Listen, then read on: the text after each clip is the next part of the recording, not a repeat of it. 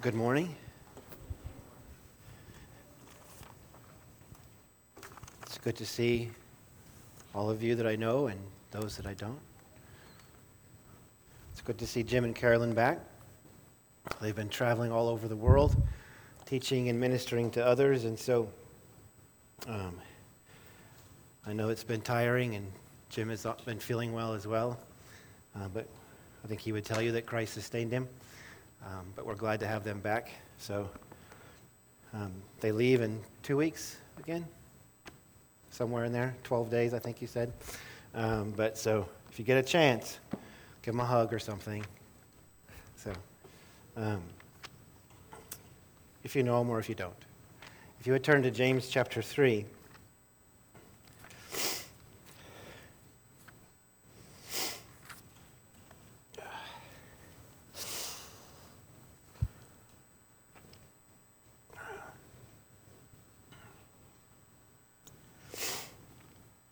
Someone going to bring a Kleenex? Sorry, I looked for a box and I couldn't see one.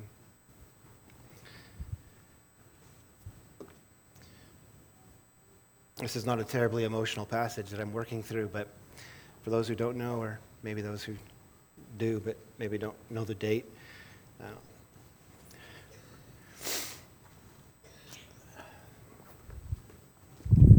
uh,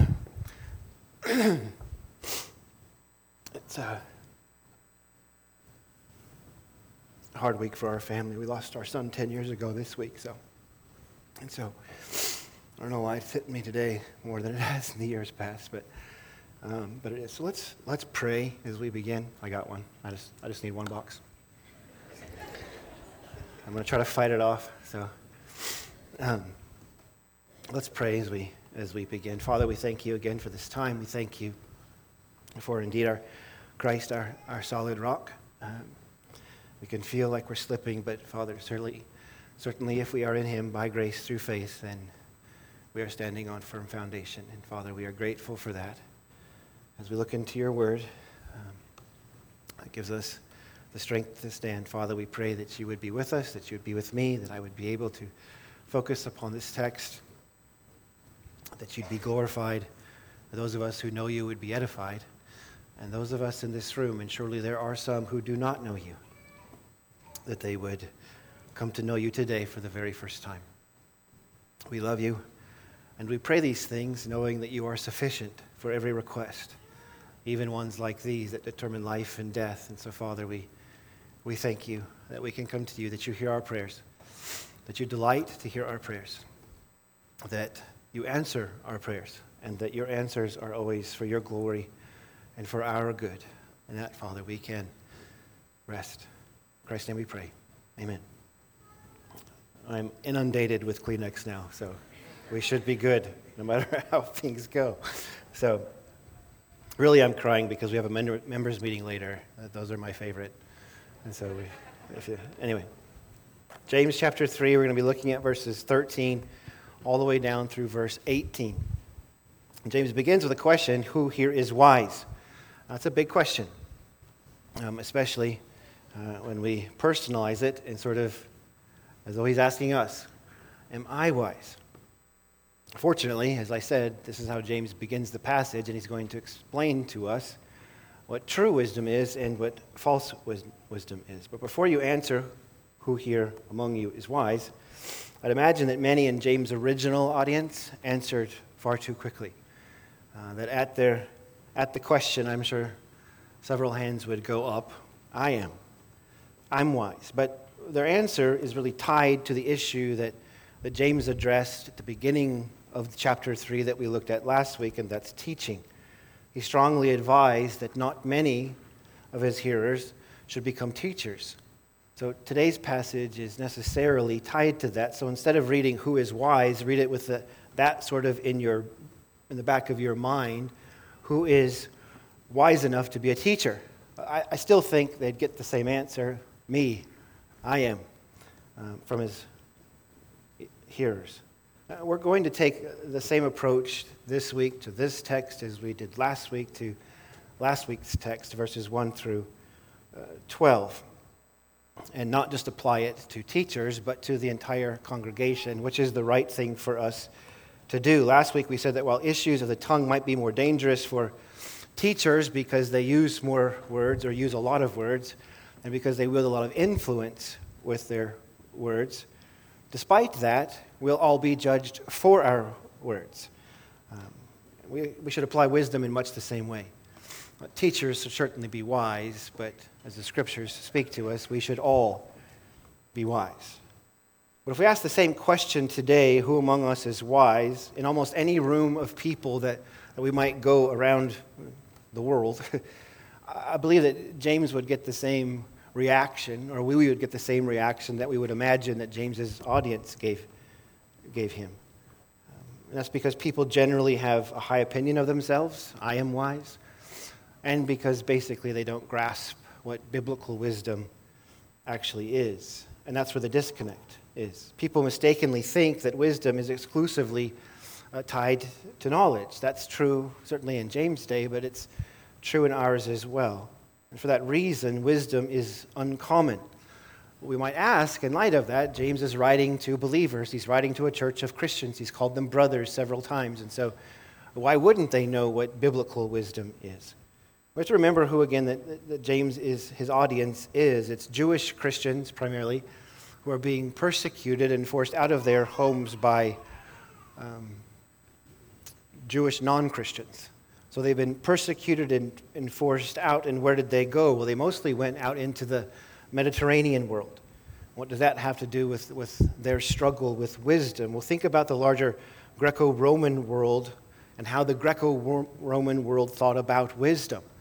And as we said before, they primarily attributed it to knowledge. Wisdom equals knowledge. Rome was the military capital of the world, but Athens was certainly the intellectual capital. And so that's how the Greeks were viewed. They were viewed as those who had wisdom, who got wisdom right. They had the father of modern science, Thales, the father of modern medicine, Hippocrates, and Pythagoras was the captain of their math team. And then you had these philosophical giants like Plato and and Aristotle, and we could just go on and on and on and on and speaking about all of the men full of knowledge within Greek thought. But you know what all of those guys were? They were men without chests. Uh, Jeremiah pointed me to that phrase this week men without chests. It's a C.S. Lewis thing from his book, The Abolition of Men. I read just enough about that to see how it fits in with what we're talking. I didn't read the book quickly since Friday. But here's my summary of that. Because man is created in the image of God, man has both intellect, which is you know, reason, and appetite, which is his drive. And so he has a head and he has a stomach. Reason, though, will not be enough to temper uh, the appetites of men who want more and more and more and more. Reason can't control appetite without the organ that sits between the head and the stomach. And that's the chest or that's the the heart. And so C.S. Lewis theorizes virtue and virtuous living is then rendered impossible because these are men without chests. And that's the problem with James's audience. They've been influenced by men without chests. What they're missing about wisdom because of the Greek influence and what our world is missing about wisdom is that it's not measured by knowledge. Technological advances don't equate to wisdom, and so our, our modern world would get the same sort of treatment from James. Not many of you are wise, and not many of you should be teachers. So, James' words to the church then are appropriate for the church today because, like them, we're surrounded by men without chests. We're surrounded and influenced by people with heads full of knowledge who have voracious appetites for more and more and more, but lack outside the church, but, but lack the heart to keep their appetites in check. And so wisdom is altogether practical. And that comes from the heart, because as we see in the wisdom literature, the beginning of wisdom is the fear of the Lord. So, so wisdom is moral, not intellectual. We've said that over and over again since we were in the first chapter, verse 5. If any of you lacks wisdom, let him ask God. And we said that, that the wisdom that God's going to give is found in verse 17 of the passage we'll see today. Wisdom from above is first pure, then peaceable, gentle, open to reason, full of mercy and good fruits, impartial and sincere. So this list doesn't say anything about how smart you are, that wisdom is, you know, requires a certain IQ. It doesn't say that you must have a master of divinity, because wisdom is moral, not intellectual. It's practical, it's not theoretical. And in a word, wisdom is actually Christ likeness. 1 Corinthians 1:24 and 1 Corinthians 1:30, which we'll look at a bit later, tell us that Jesus is our wisdom, and the wisdom literature looks forward to that claim that Christ is our wisdom. And so James asks, Are you wise? And when we see that question, or hear that question, or read that question, we need to hear that he's saying, Show me. So look at the end of verse 13. By his good conduct, let him show his works in the meekness of wisdom. So again, James is using the word works in the same way that he's been using it, especially in, in chapter 2. Not as something that produces a right relationship with God or not something that produces even saving faith, but works are like fruits. They are produced by saving faith. And so the wise person will show his wisdom by works or by fruits. So, what does it look then to be wise? Well, James is going to show us where wisdom comes from, from God, what it looks like, Jesus, and how it affects us a harvest of righteousness sown in peace. But James starts with the opposite of biblical wisdom, a wisdom from below. He does the exact same thing. Where does it come from? What does it look like? And how does it affect us in our daily life? So read with me verses 14 through 16. But if you have bitter jealousy and selfish ambition in your hearts, do not boast and be false to the truth. That is not the wisdom that comes down from above, but is earthly, unspiritual, or natural, and demonic. For where jealousy and selfish ambition exist, there will be disorder or conflict and every vile practice. So James starts off in verse 14 explaining to us why he doesn't have a whole lot of confidence in their answers regarding the questions that he's asked or the claims that he's made. And it's actually more than that. We should probably read it with more confidence than even that and not see it as if then, but since then you have bitter jealousy and selfish ambition in your heart. Uh, the reason I say that is because of what we see in chapter 4 the very first verse, he begins to mention the quarrels that are happening amongst the people. And then in verse 2, he explains why it's happening. You desire and do not have, so you murder. And so in chapter 4, he's going to give us the very real life issues that are going on, the real life circumstances that portray all that he's saying here, especially in chapter 3, in regards to the tongue, and now in regards to, to wisdom. And so, if you have any of that going on, He'll say, You're not wise. You are not possessing or you are not operating under a wisdom that is from above. So after that, now we see the you know, where from.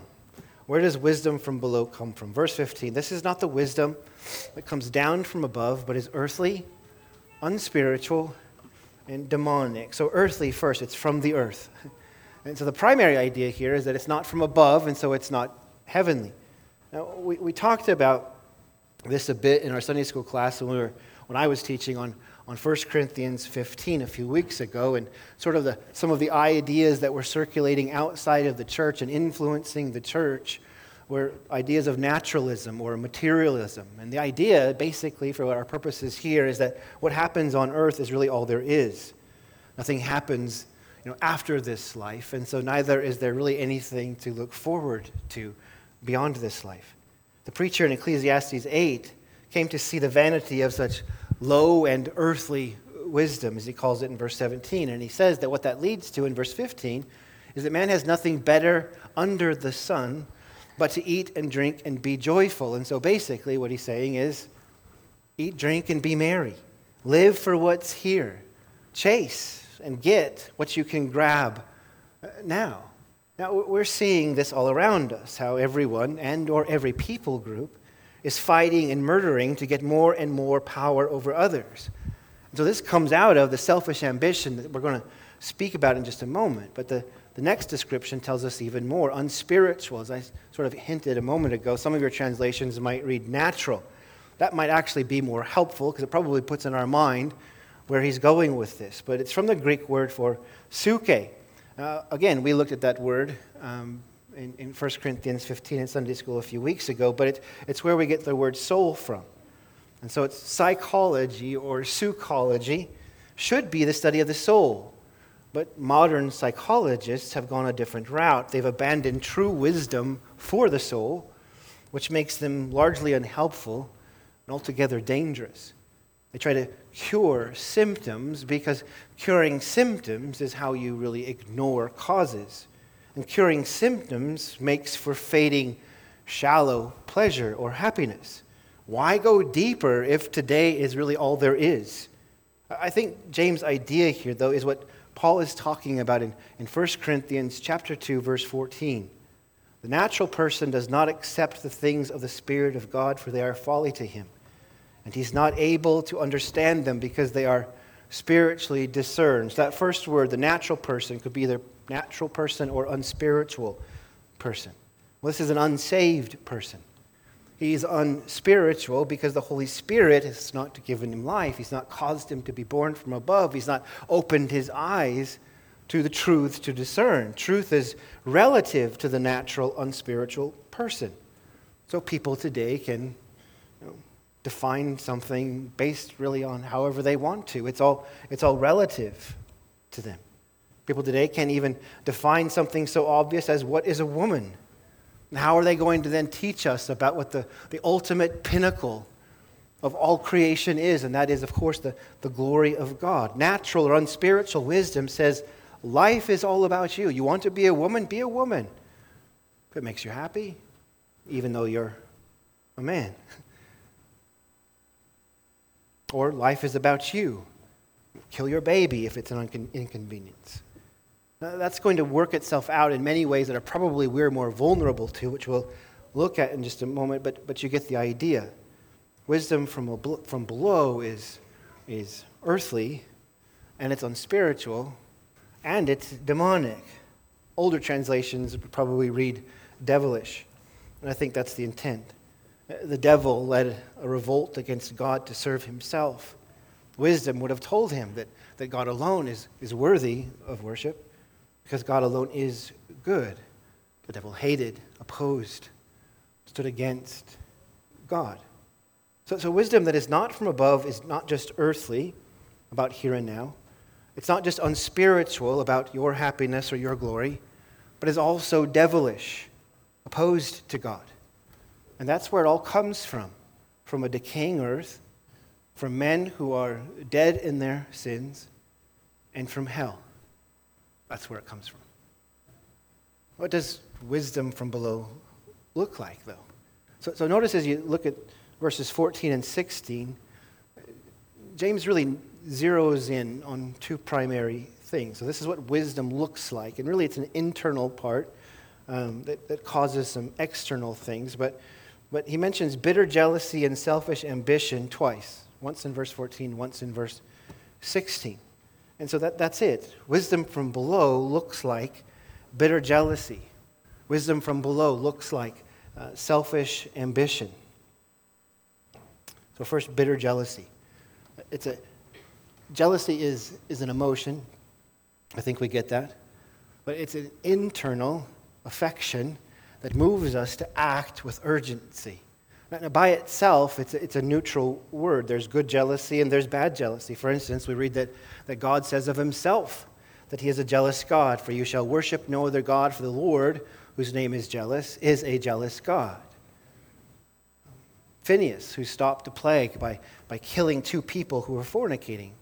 God, in reference to Phineas, says to Moses, Phineas, the son of Eleazar, son of Aaron the priest, has turned back my wrath from the people of Israel in that he was jealous with my jealousy among them. And so jealousy can be good. God is a jealous God, and he praises Phineas for having his jealousy. It's good for men to be jealous of their own wives, for the affections of their wives. They would not be shared with others. The same of women should be jealous of their husbands as well. But that's not the kind of jealousy that James certainly has in mind. It's not the good kind, it's not a God honoring jealousy. James is specifically referring to a self exalting kind of jealousy, a jealousy that moves to act with urgency for something self advancing or self promoting or self focused. Uh, uh, we'll look at an example in just a moment of how that actually affects us even within, within the church. So that's bitter jealousy, and then selfish ambition. Something that we hear a lot in terms of politics, and this is kind of how this word often plays itself out in the scriptures, but uh, is, is partisanship, right? We, we, we hear uh, that, that quite a bit when Democrats and Republicans vote exclusively uh, down party lines, whatever the issue is, Republicans or Democrats, refuse to cross party lines because they're you know, protecting their, their base or they're protecting their agenda or their own platform. And so, no matter what, there's no compromise. Now, Paul used the word in Philippians chapter 1, verses 15 through 17 in this way Some indeed preach Christ from envy, so there's one word that we already mentioned, and rivalry, but others from goodwill. The latter do it out of love, knowing that I am put here in prison for the defense of the gospel. The former proclaim Christ out of selfish ambition, not sincerely, but thinking to afflict me in my imprisonment. So, so, we have both words there envy or jealousy and selfish ambition. But some men saw Paul as a rival, he was a competitor to them. And they preached Christ then to gain something from Paul, take something from Paul. They reveled in the fact that Paul was in prison and seemed, Paul, from Paul's estimation, that they preached really to throw salt in his wounds. And so that's it. It looks out for me, myself, no matter what, no compromise. Now, that's something that the world actually loves. That's something that the world uh, celebrates. I'll die before I give this up.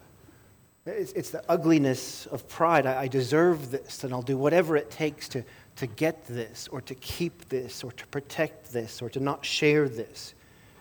Um, so, putting them together, selfish ambition is really the motive, and jealousy is the internal emotion that drives the person to act with urgency uh, to get what another has, or protect what he already has, or doesn't want to share it with another.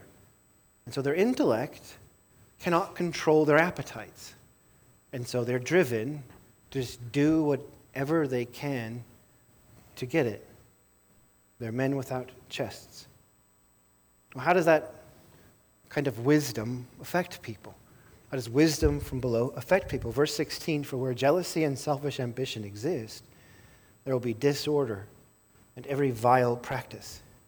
So I think disorder, the most helpful way to translate that is actually conflict.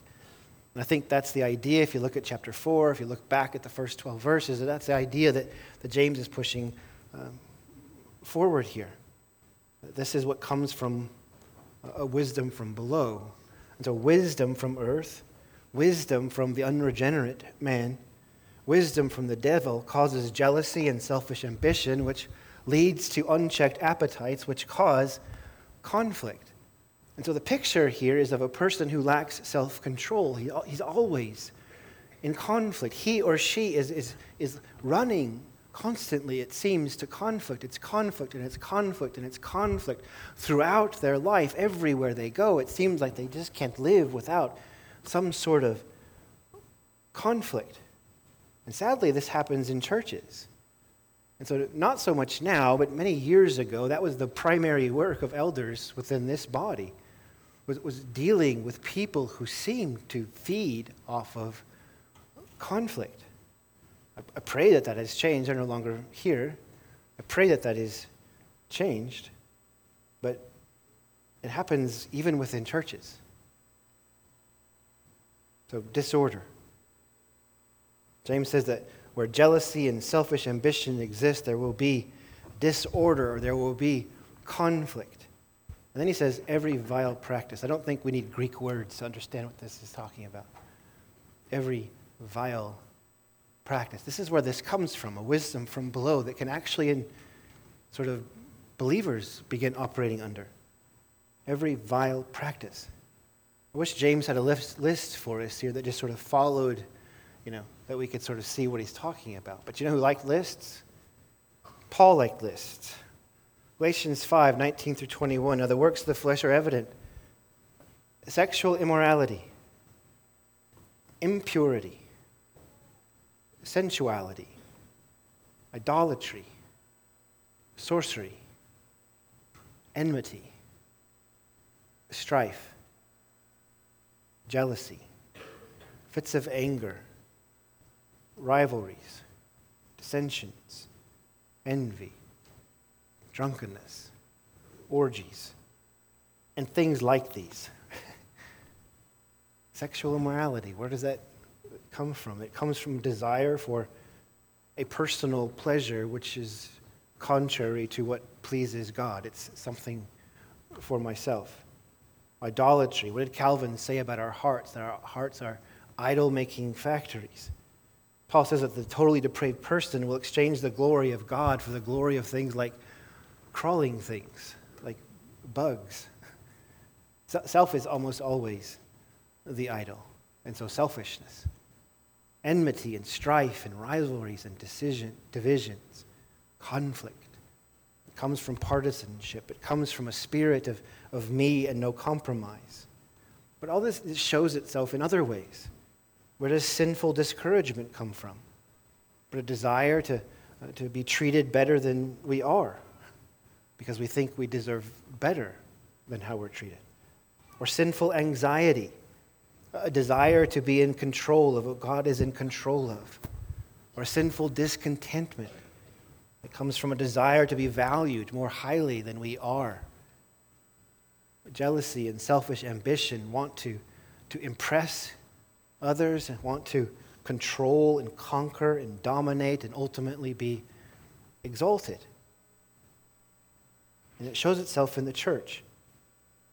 We can see it in the defense of particular doctrines that we are defending. And it's, it's selfish ambition and it's bitter jealousy that's driving it when anger comes out and malice and name calling and character assassination. Stuff we see all over Twitter, all of the time, seems like, amongst Christians. Or we can see it when we're championing a particular cause that, that we're passionate about. How do you know when it's coming from jealousy and selfish ambition? Well, we grow discontent and we grow discouraged and bitter when someone isn't appreciating my cause or my ministry the way I do. Why don't you care about what I care about as much as I care about it? Why aren't you as excited about this, as, as excited as I am about this? What's wrong with you? What's wrong with your faith? What's wrong with your Christ likeness? You need to read the Word. You need to pray more so you'll be more excited about this like like I am. Service and ministry can also be places that we show that we are operating from a wisdom from below. See, jealousy and selfish ambition construct images of people where we decide for ourselves what they are and what they should be. And so it sort of builds walls between us, causing conflict, leading to every vile practice making division where Christ has died to make peace, to bring unity. It can look like zeal for the Lord when really it's zeal for ourselves and our own perceived kingdom. So that's wisdom from below. I should go down this way, down from below. What about wisdom from above? The wisdom from above is first pure then peaceable, gentle, open to reason, full of mercy and good fruits, impartial and sincere. A harvest of righteousness is sown in peace by those who make peace. So, where, where does wisdom from above come from? Obviously, from above. But if you would, turn to 1 Corinthians chapter 1 quickly.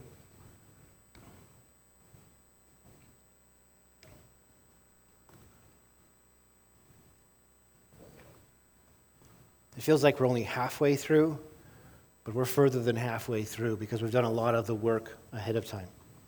So, 1 Corinthians chapter 1 verse 30. And because of him, you are in Christ Jesus, who became to us wisdom from God, righteousness and sanctification and redemption. I think that kind of sounds like what James is saying in James chapter 3. Wisdom from above. What is that? I love the wording. What does it make us think of? I think it makes us think of Christ. What he says right here specifically, who became to us wisdom from God, righteousness and sanctification and redemption. For quick clarity, Paul is not making the point that Jesus is the source of our wisdom in this verse. That he is, he is. But Paul's point is that Jesus himself became to us wisdom from God. So, thinking back, prior to coming to know Christ in a saving way, we too were men without chests. We too had knowledge or reason because we were created in the image of God, and we certainly had voracious appetites appetites for our own selves and appetites for our own glory and our perceived kingdom. It's like everyone else who operates under a wisdom from below. We had no chest, no heart, no, uh, uh, no heart of flesh to, to control or even change our appetites. But here, wisdom came from above. Jesus came. Jesus lived perfectly wise, as we will see in just a moment. And because of his death and resurrection, became to us wisdom from above. So, how does he become wisdom to us?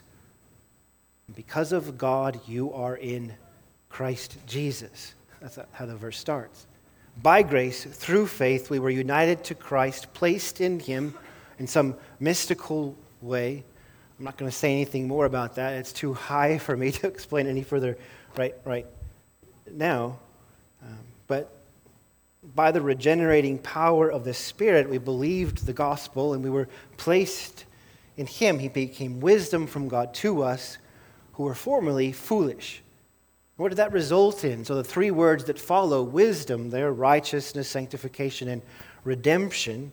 They're not steps in the process of salvation. They're three different pictures or three different metaphors of the same event, which is our conversion.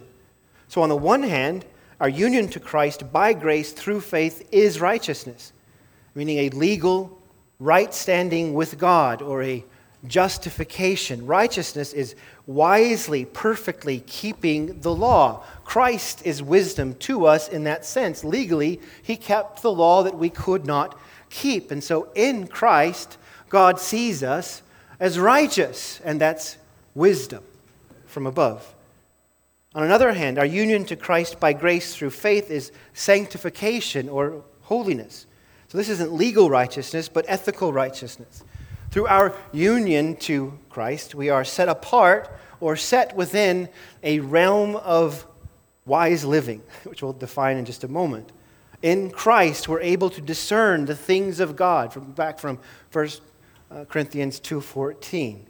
Uh, discern things from God that we could not discern prior as a natural man. And so that's wisdom.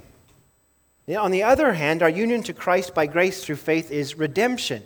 So don't think here how Paul normally uses the word redemption to be sla- uh, delivered from bondage, but instead, here, and I think this is the idea, delivered to freedom.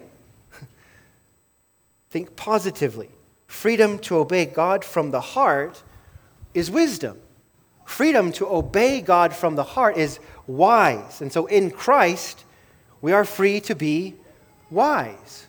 And that's wisdom. So wisdom came from above. Again, we were men without chests, with sinful appetites, jealousy, and selfish ambition within ourselves, setting ourselves as the center of our universe, building our own kingdom, causing conflict, committing all manners of evil practices. But the wisdom from God became to us the wisdom we needed. In Christ, God sees us perfectly wise. In Christ, we are moved into the realm or into the kingdom where wisdom is lived out. And in Christ, we are freed to live wisely. The only response to that is something like the end of, of Romans chapter 11. Oh, the depths of the riches and the wisdom and the knowledge of God, how unsearchable are his judgments and how inscrutable his ways. For who has known the mind of the Lord, or who has been his counselor? And so, for people who struggle with wisdom, who have a wisdom that is earthly and unspiritual and demonic, who would come up with a plan like this in order for us to have wisdom or to be wise and to live in wisdom? Only God. For from him and through him and to him are all things. To him be glory forever. Amen. So that's where true wisdom came from. From above in Christ, through his incarnation, to us by grace, through, the, through faith, by the Spirit's work. Wisdom. What does wisdom from above look like? Starting in verse 13, who is wise and understanding among you, but is by his good conduct, let him show his works in the meekness of wisdom. Here, the, I'll just read a definition, and I have some of it in your outline, but here's the complete definition from the Complete Word Study Dictionary. It says, Meekness is seen not in man's outward behavior only, rather, it is an inwrought grace of the soul, and the expressions of it are primarily towards God. It's the attitude whereby we accept God's dealings with us as good and do not dispute as, or, or, resist, or resist. Now, we could add to that, but I don't think we need to at this point. Meekness, as what wisdom looks like, is, is James' way of setting it against the, the jealousy and selfish ambition. The wisdom from below says that I'm uppermost and I'll get what I deserve. But with the wisdom from above and meekness, we see everything that God does is right. Everything, every way that He treats us is right. And everything comes from his hand. So, meekness is to know that we don't deserve any better than we're getting. Jealousy and selfish ambition want to exalt self, but the one who is meek humbles himself under the goodwill of his heavenly Father. I think you can see how this is important or opposite to bitter jealousy and selfish ambition. So, was Jesus meek? Of course in the book Gentle and Lowly, but that, that uh, Kenny Turner gave to me by Dane Ortlund, he points out, he says, in the 89 chapters of text in all four Gospels, only once does Jesus say anything about his heart. Once in 89 chapters. Must be a big deal to him. For him to express himself in this way, this is what my heart is like. And so in Matthew 11, verse 29, here's what he says I am meek and lowly in heart. I am meek and I'm lowly in heart. That, that's something that he's glorying in, not shying away from. The world sees it as weakness and something to be hated and beat down and pushed aside. But Jesus holds it out in front of everyone. I am meek and I'm lowly in heart. He's no man without a chest. So are you meek? Do you glory in it like Jesus did? Let's keep going. The rest of these we're going to go through very quickly because we defined all of this a few months back when we looked, and surely it's right in the front of all of your memories who are here, when we looked at chapter 1, verse 5. If you'd like to go more detail about these, this list, you can go online and, and listen to that sermon. Um, so the first one is pure. So this is from verse 17. Wisdom from above, it's meek. It has meekness, but verse 17, it's pure. Wisdom that is pure is free from any stain or blemish. So, chapter 1, verse 27, an unstained life, and is free from anything that reeks of double mindedness. So, wisdom that is pure is unmixed and makes us singly focused upon God. Nothing from the world tugs at our heart, nothing from the world distracts our eyes. We're singly focused. Was Jesus pure? Was he single-minded? Absolutely. Hebrews 9:14. How much more will the blood of Christ who through the eternal spirit offered himself without blemish to God purify our conscience from dead works to serve the living God? He is pure and he makes us pure. He's also singly devoted. Hebrews 10:7. Then I said, behold, I have come to do your will, O God. And so God's wisdom is, is holy, it's unblemished, and singly focused upon God. And so the question is are you pure? Are you growing in your purity? If you're His by grace through faith, Jesus has washed you, and Jesus has directed your eyes and shown you that God is worthy of all your attention. Don't be influenced by men without chests. Wisdom is not knowledge, wisdom is being pure like Jesus. Second one, peaceable. Not conflict, but peace, and that's what we should love. And so Proverbs 3:17, her ways are uh, are ways of pleasantness, and all her paths are peace. This is speaking of wisdom. It's what Christ has given us through his blood on the cross. Ephesians chapter 2, tearing down all the walls that before divided us. Is Jesus peaceable? yes. Romans 5 1. Therefore, since we've been justified by faith, we have peace with God through our Lord Jesus Christ. It's why he was sent to make peace on earth between those that the Father had given to him before the foundation of the earth and his Father. Again, so much that he loved us. That he died to erase all the enmity that was between us and God. So he's commanded us to be likewise wise. Blessed are the peacemakers. Do you love peace? Well, don't be influenced by men without chests. Wisdom is not knowledge, wisdom is, is peaceable, like Jesus. It's also gentle. In a word, uh, in a world of men without chests, there will be time to defend um, the truths that we hold so dear, like when Paul opposed Peter in Galatians chapter 2. when The gospel was at stake. We won't fight for fighting's sake. Gentleness means we'll be willing to give up our rights as Christ did.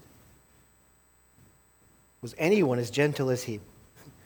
He, he rightly used his power and authority for the good of his people.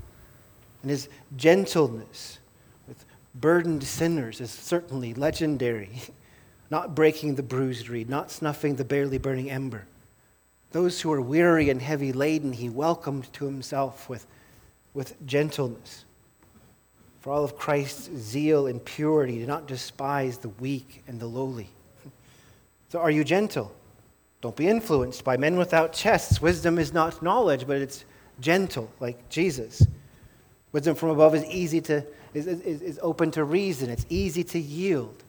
It's to, it's to listen to and it's to yield to and it's submit to oftentimes others in our discussions and in our debates or even in our arguments. Was Jesus open to reason? Of course. In the Garden of Gethsemane, take this cup from me. But not my will be done, your will be done. Don't be influenced by men without chests. Wisdom is not knowledge, wisdom is open to reason amongst others, like Jesus. Wisdom is full of mercy and good fruits. Wisdom from above overlooks the faults of others and uh, offenses, and so is so full of mercy. Someone seeks forgiveness, we eagerly grant it. Was Jesus full of mercy? Surely so. Jesus was moved with compassion to care for his people and, and meet their needs. We see it over and over and over again throughout the scriptures that Jesus was full of mercy, so much so that it overflowed to the people around him. Are you full of mercy? Does it overflow to your family, to your friends, to your fellow church members? Are you quick to forgive? Don't be influenced by men without chest. Wisdom is not knowledge. Wisdom is full of mercy and good fruits, like Jesus. And then impartial and, and, and sincere. Wisdom from above hates hypocrisy in itself. What you see is, is, is, is just what you get. People see us, they know us. Different situations call for different responses to different things, and so we rejoice with some, we weep with some, we encourage others, we rebuke others, but underneath there is a genuineness and there is an honesty to it. And certainly Jesus was impartial. Certainly he was sincere. Are you? The repeated phrase don't be influenced by men without chests. Wisdom is not knowledge, wisdom is impartial and sincere, like Jesus. So, this is what the wisdom from above does on the inside of us. We're not boiling and seizing with anger because of a driving force within us and an appetite to get more and more and to take from others or protect what we have. Wisdom from above is, is meek, but it's pure and it's peaceable and it's gentle and it's open to reason. It's full of mercy and good fruits. It's impartial and genuine. Wisdom from above is Christ likeness. So, where do you need to grow? Go back to chapter 1, read verse 5. If any of you lacks wisdom, ask God, and he will give it to you. What a treasure that is.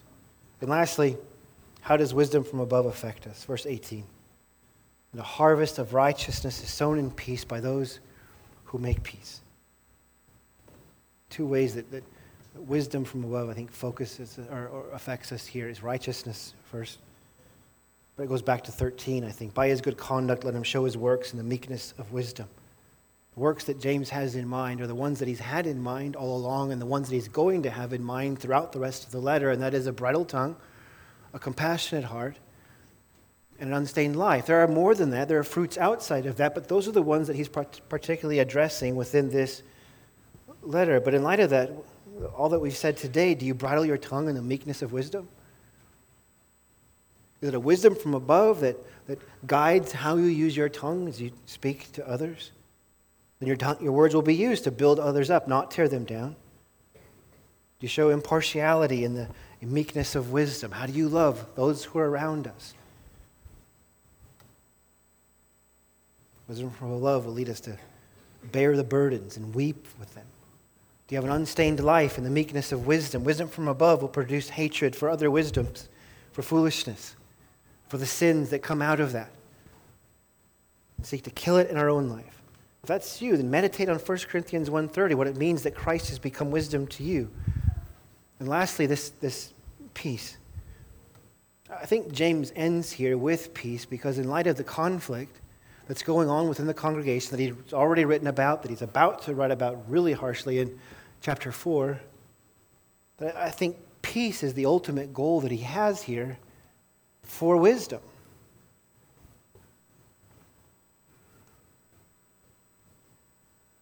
Which makes sense. Jesus brought us peace through his death, and it's this peace or unity that he's given to the church to guard and to protect.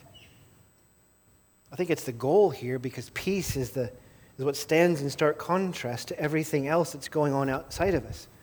It stands in stark contrast to a world that, that can't quiet their appetites. It stands in contrast to a world of power grabs and hatred and all things division. Peace stands out, it shines, it shines brightly. The church displays beautiful unity when they have a wisdom from above that those outside of us just can't fathom. We have distinctions like the world has distinctions Jew, Greek, slave, free, male, female. But distinctions in the church don't divide the church. They're celebrated as emblems of the peace that Christ has won for us by becoming wisdom to us. The world outside of us knows nothing of this. What I think is most beautiful and most helpful here as an application to close on is the wording here of harvest. And so it tells us here, especially right here, that wisdom is a seed. That, that even foolishness is a seed, but we'll focus on wisdom as a seed. It's a seed that's sown. And this seed always blossoms. This seed always blooms. This seed always grows into something. And so there's a principle at work here that we see throughout the scriptures, but couple of places. 2 Corinthians 9 6. The point is this whoever sows sparingly will also reap sparingly, and whoever sows bountifully will also reap bountifully. If wisdom is a seed, we should be sowing bountifully. Galatians 6 7. For whatever one sows, that will he also reap. If we sow wisdom, the promise here is that we'll reap a harvest of righteousness. And so we're sowing this amongst each other. So that works of righteousness would, would bloom within our midst, and that peace and strong unity would be formed amongst all of us, despite any distinctions we might have. But it's also something that we sow outside of us.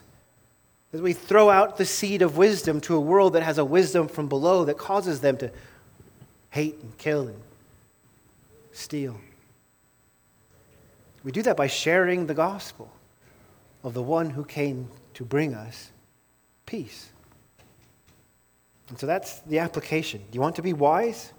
Maybe you're here this morning and you're not wise. You're foolish. You're a fool. You've been playing the fool your whole life, denying Christ is, as what you need. I can do it on my own. I don't need God. Well, you do. Certainly now your life is marked by conflict. But ultimately, the rest of your eternity will be marked by conflict. The sovereign God punishes you with his own hand for all eternity unless you come to Christ. Christ is, peace to us. He can be peace to you if you would believe the gospel that says He is God, that says He came and He lived perfectly, that He died on the cross for the sins of His people and was raised three days later. Believe that. He will be wisdom to you. Do you want to grow in wisdom? As I said before, ask God and look to Christ, who is our wisdom, to become more like Him. Do you want to sow wisdom? Well, sow it amongst each other, sow it out in the world. Sow wisdom, and we'll reap a harvest of righteousness sown in peace. Let's pray. Father, we thank you for this day. We thank you for your word. We thank you for the goodness of your word, of you certainly to us. We thank you for Christ, who is wisdom to us. We pray that for us who do know you, Father, we pray that we would, by your Spirit, by the means of grace, by beholding him through all of them, that you would conform us more and more to his image, that we might operate more and more fully under this wisdom that is from above. And for those who don't know you here today, Father, we pray that you would cause them to see, cause them to know they're standing outside of Christ, the dread of that, but also the hope that is found in Christ if they would believe. Father, we pray that you would grant them that faith today. In Christ's name we pray. Amen.